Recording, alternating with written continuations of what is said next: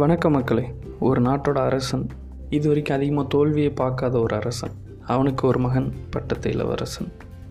மன்னனை பொறுத்த வரைக்கும் மகன் இன்னும் ஒரு விளையாட்டு புள்ள ஆனால் அமைச்சர்களுக்கும் மக்களுக்கும் அவன் இப்போ இருக்கிற மன்னனை விட வருங்காலத்தில் மாபெரும் மன்னனாக அரசனாக வரப்போகிற ஒருத்தன் மாபெரும் வீரன். அந்த மாதிரி அவன் ஒரு பழக்கம் அவங்களுக்கு. இந்த ஒரு சமயத்தில் நாட்டுக்கு ஒரு போர் வருது. போருக்கு யுக்திகளை வகுக்கணும். அமைச்சர்களோட வலியுறுத்தல்னால் யுக்திகள் வகுக்கிற குழுவில் இளவரசனும் இடம்பெறார் இந்த ஒரு சமயத்தில் யுக்தி அவங்க வகுக்கிறாங்க.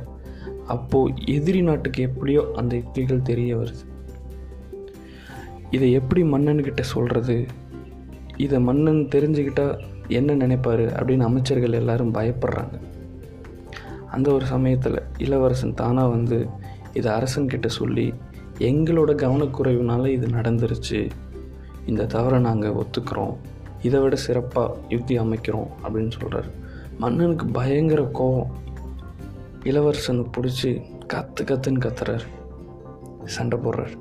விளையாட்டு பசங்களை எல்லாம் போரில் ஈடுபடுத்தினா அரசாங்க விஷயத்தில் ஈடுபடுத்தினா இந்த மாதிரி தான் நடக்கும் அப்படின்னு கத்திட்டு போயிடுறாரு. அமைச்சர் எல்லாத்துக்கும் அவ்வளோ ஒரு சந்தோஷம்.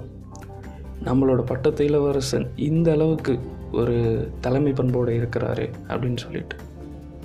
இதிலிருந்து நம்ம தெரிஞ்சிக்க வேண்டியது இளவரசனோட தலைமை பண்பு. அப்துல் கலாம் எழுதியிருந்த அக்னி சிறகுகள் புத்தகத்தில் அவரோட மானசீக குரு விக்ரம் சாராபாய் எங்களோட குழு ஒரு தோல்வி வந்துச்சுன்னா அதை அவர் முன்னாடி போய் ஏற்றுப்பார் அதே ஒரு வெற்றி பெற்றுச்சுன்னா அவருக்கு கீழே வேலை பார்த்த எங்களை அமைச்சு அந்த வெற்றியை ஏற்றுக்க வைப்பார். நம்ம தலை தோனி ஒரு மேட்ச்சில் நாம் தோத்தோம்னா அந்த தோல்வியை ஏற்றுக்கிட்டு அவர் முன்னாடி போய் பேட்டி கொடுப்பார். அதே ஜெயிச்சா கப்பை வாங்கி டீம் மெம்பர்ஸ் கையில் கொடுத்துட்டு போயிட்டே இருப்பார். ஆமாங்க தலைமை பண்பு.